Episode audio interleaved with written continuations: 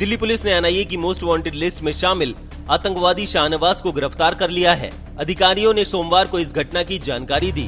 आपको बता दें कि शाहनवाज के आतंकवादी संगठन आईएसआईएस के साथ कथित संबंध है, जिसकी वजह से उस पर तीन लाख रुपए का इनाम भी घोषित किया गया था।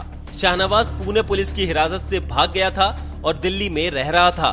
दिल्ली पुलिस के स्पेशल सेल ने शाहनवाज को गिरफ़्तार किया है और फ़िलहाल उससे पूछताछ की जा रही है। अधिकारियों से मिली जानकारी के मुताबिक शाहनवाज आईएसआईएस मॉड्यूल से जुड़ा हुआ था। वहीं पुलिस ने चार पाँच अन्य संदिग्धों को भी हिरासत में लिया है और अब उनसे भी पूछताछ की जा रही है।